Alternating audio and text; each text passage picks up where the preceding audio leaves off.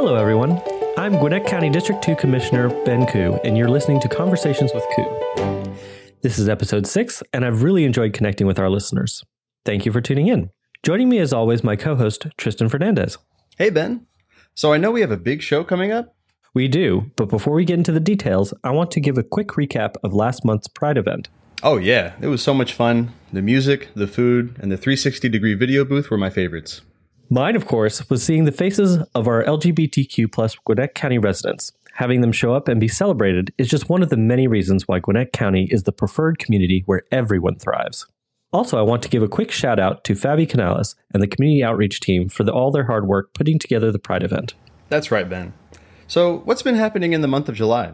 Well, Tristan, July is National Parks and Recreation Month, and because of that, we will be joined by our special guest, Chris Minor, Gwinnett County's Division Director of Parks and Recreation. And then after that, we will answer a question from one of our District 2 residents and have our announcements.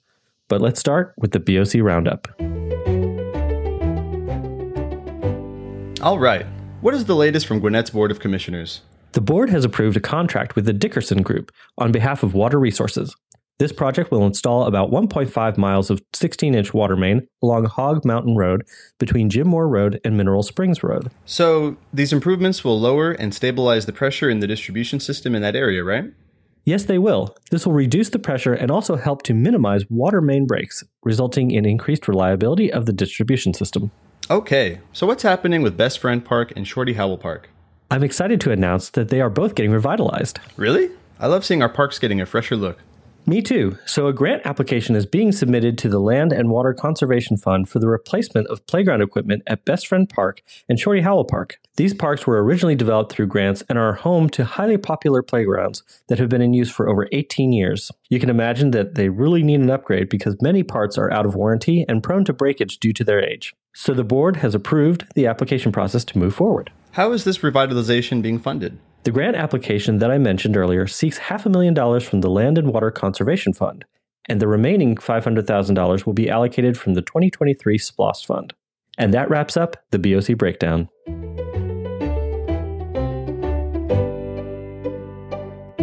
I am super excited to welcome our guest to Conversations with Ku. He is the Division Director of Gwinnett County's Parks and Recreation Department and a lifelong Gwinnetian. Chris Minor, welcome to the show. We're happy to have you. Thank you. Happy to be here, Commissioner Ku. Great. So, first of all, happy Parks and Recreations Month. Tell us what is Parks and Recreation Month about? Okay. So, Parks and Recreation Month has been celebrated each July since 1985. Uh, the purpose of Parks and Recreation Month is to celebrate the benefits of parks and recreation and to recognize the park and recreation professionals that maintain parks and conduct programming.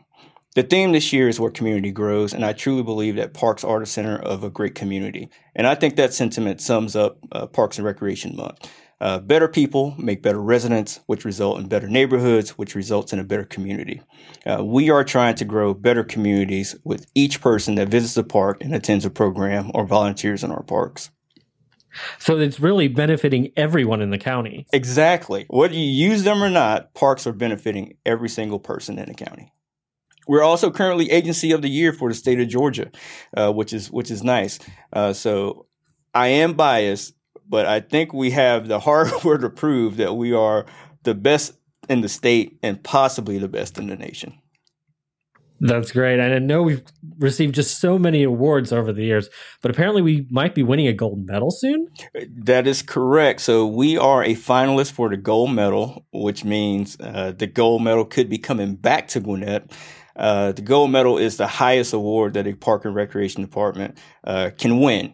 Uh, it is awarded by National Recreation and Park Association. Uh, so we are a finalist now, and we have a one in four chance of bringing home the gold medal in October at the National Recreation Park Association uh, convention. So follow us on Facebook and Instagram. Wish us luck. Uh, tag us if you're out in the park uh, because NRPA is is watching, and uh, but we think that gold medal is going to be coming back to Gwinnett. That's fantastic. Chris, it's been such a pleasure having you join us on the podcast, and I appreciate having you as a great representative of what makes Gwinnett a wonderful place to be. I look forward to October when we will hear if Gwinnett Parks won that gold medal. Whoop whoop. Is there anything else you'd like to share with the residents? Sure. Well, thank you. Thank you for inviting me on the podcast uh, to promote Parks and Recreation. I really appreciate it. If anyone is curious about all the programs that we offer, we offer over 5,000 programs a year. You can find them at www.gwinnettparks.com. Follow us on Facebook at Gwinnett Parks and Recreation. Follow us on Instagram at Gwinnett Parks and Rec. Uh, we'd appreciate the likes and the follows. Thank you so much. My pleasure. Okay, now it's time for one of my favorite segments where we get to publicly answer questions sent to us from our listeners. We got a question from one of our appointees, Yana Lee Fong, who served on the SPLOST Transportation Citizen Project Selection Committee. Her question is Is there a way for us to take advantage of the new water infrastructure bill to test piping in the area, especially since much of our area was built prior to 1986 when lead pipes were phased out? Thank you for your question, Yana, and thank you for serving on the SPLOST Transportation Citizen Project Selection Committee. And if any of our listeners are interested in serving on a board or committee, please visit gwinnettcounty.com slash apply to serve. This program falls under an assistance program for the Environmental Protection Agency that identifies pipes that need to be replaced in disadvantaged communities. Thankfully, Gwinnett has not had significant challenges with positive lead testing in the past two decades. There are a few reasons for our success. First, we don't have any fully lead service lines currently in our system. Second, we treat our drinking water with phosphate to prevent lead or copper from leaking into our pipes. Third, we haven't had full lead service lines installed since the 1950s, and the few thousand that were installed have already been replaced. With that said, we are always working to make sure we're compliant with the lead and copper rule requirements. Wow, the more you know. And that's all the questions we have for now. Well, I'm happy I could answer that. And if you have a question, please email it to me at ben.ku at gwinnettcounty.com. We always love hearing from you. Speaking of which, I did see a comment on social media from a resident who expressed they didn't get a call back from our office. If you do call us, please be sure to provide your name, address, and a callback number so that we can follow up. While the NSA and Alexa might know who you are just from your voice, we do not yet have that technology at our disposal. Before we wrap up this episode, let's tell our listeners about some things we have coming up, and please let it be something that can help beat this Georgia heat. Your wish is my command. We have wonderful water parks all around the county. The outdoor ones are open until Labor Day, and the indoor ones are open year round. That's exactly what I needed to hear. For more information and to find events and activities, visit gwinnettparks.com. I'm excited to take advantage of our award winning pools. In the meantime, I'm interested in learning more about how transportation affects my neighborhood. I just finished Gwinnett 101, which was a great educational program, but is there anything more local that's happening in District 2? Well, the Gwinnett Department of Transportation is holding an educational open house for the Danbury Village neighborhood on July 31st at the Net Church. Isn't that on Jimmy Carter Boulevard, where our Home First facility is? That's correct. It starts at 5 p.m. and goes until 7:30 p.m., and it is a drop-in format with language translators available. So it's a great opportunity to engage and get your questions answered and provide feedback to our transportation department. And if that doesn't work for you, I'm also holding a town hall at Lucky Shoals Park on August 3rd from 5:30 p.m. till 6:30 p.m. That's awesome. So two opportunities to engage coming up with plenty of notice. I'll be there along with staff members from various departments to help answer community questions about safety, development, housing, and keeping the community looking clean. If you want to stay in the loop for these events and others, sign up for my newsletter on our homepage at gwinnettcounty.com. Just scroll to the bottom, look for the newsletters button, and be sure to check the box next to Commission District 2 News. This is my primary vehicle for announcing events and posting when I have board appointments available. That's about all we have today for Conversations with Ku. Thank you so much for listening. And don't forget, you can download our podcast, Conversations with Ku, wherever you get podcasts or on the Gwinnett County website. You can also find us on your county Facebook page. Just hit that like button to follow us.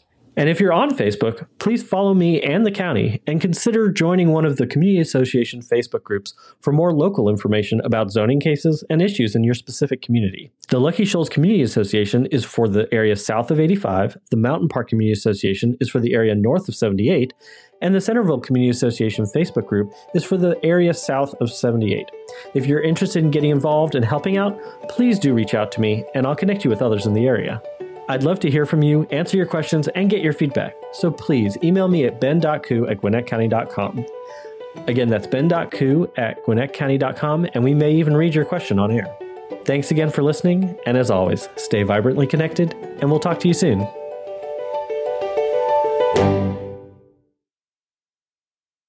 So, Chris, as a lifelong Gwinnetian, you've been born and raised in Gwinnett, and now you're running things over at Parks and Rec. So, why don't you tell us some more about yourself? Okay, so there I'm not quite a lifelong Gwinnetian. Uh, I've been okay. here since I was four. Uh, I was actually born in the great state of Mississippi. Uh, around 98, we moved to the Grayson area and I graduated from South Gwinnett. But my interaction with Gwinnett Parks and Recreation began when I was seven years old. Uh, so after graduating from South Gwinnett, I went on to Clemson University uh, initially to become an engineer. I wanted to be a motorsport engineer uh, and be a crew chief uh, for a Formula One team or NHRA drag race team. I wanted to go fast. Uh, but physics was really hard. Uh, and so I found myself at a crossroads and I, I needed to figure out what I was going to do. And so I remembered my time uh, back with Gwinnett Parks and Recreation, and it just so happens that we had done a tour with a man named Herb Stevens, who would go on to be one of my my professors, uh, and it was about parks and recreation. So Clemson University offers one of the few park and recreation uh, degrees in the county, excuse me, in the country. So I changed my major to parks and recreation tourism and tourism management and set my course uh, to become director of Gwinnett Parks and Recreation. That's what I had in mind when I changed when I changed my major, uh, because it had such a great impact on my life. I wanted to come back and offer those same types of programs uh, in the county where I grew up, in the county where I still lived at the time. Obviously, Clemson is in South Carolina, but when I come home, Gwinnett was still home. And I made it to Gwinnett Parks and Recreation as a program supervisor over at wonderful Rhodes Jordan Park in Lawrenceville in 2013. 2014, I was promoted to uh, program coordinator. And then in 2017, I was promoted again to Deputy Division Director of Recreation, overseeing recreation and aquatics. And then I was promoted to Division Director in 2021. So I've just made over two years in my dream job. Uh, so it's been a very Gwinnett story in my mind. So yeah, I was born in Mississippi, but Gwinnett's definitely home. Uh, the school system raised me, uh, the parks molded me, and I finally got back to the county that I love, the county where I live. So I'm just happy to be able to work and live in the county that has done so much for me. That's an amazing story. Thanks for sharing.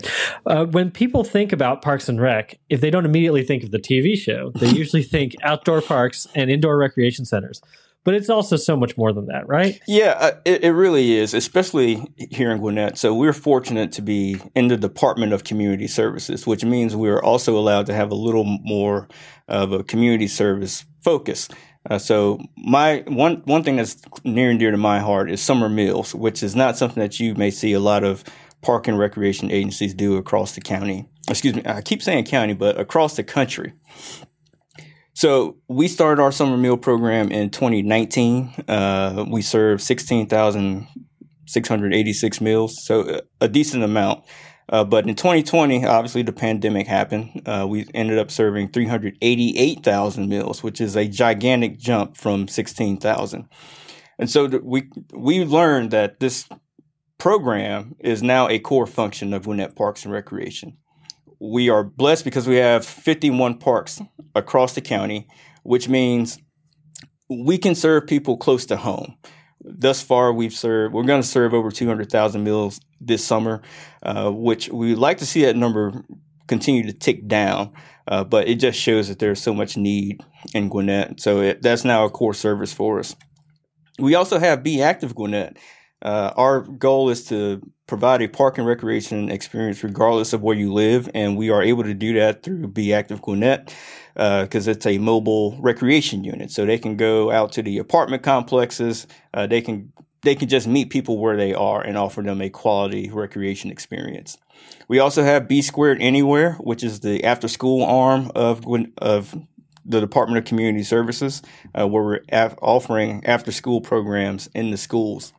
So it's a lot more than what people think about. Uh, so we're more than ball fields, we're more than pools, uh, and we're more than indoor recreation centers. But those are still our core functions. But there's just so much more to it than that.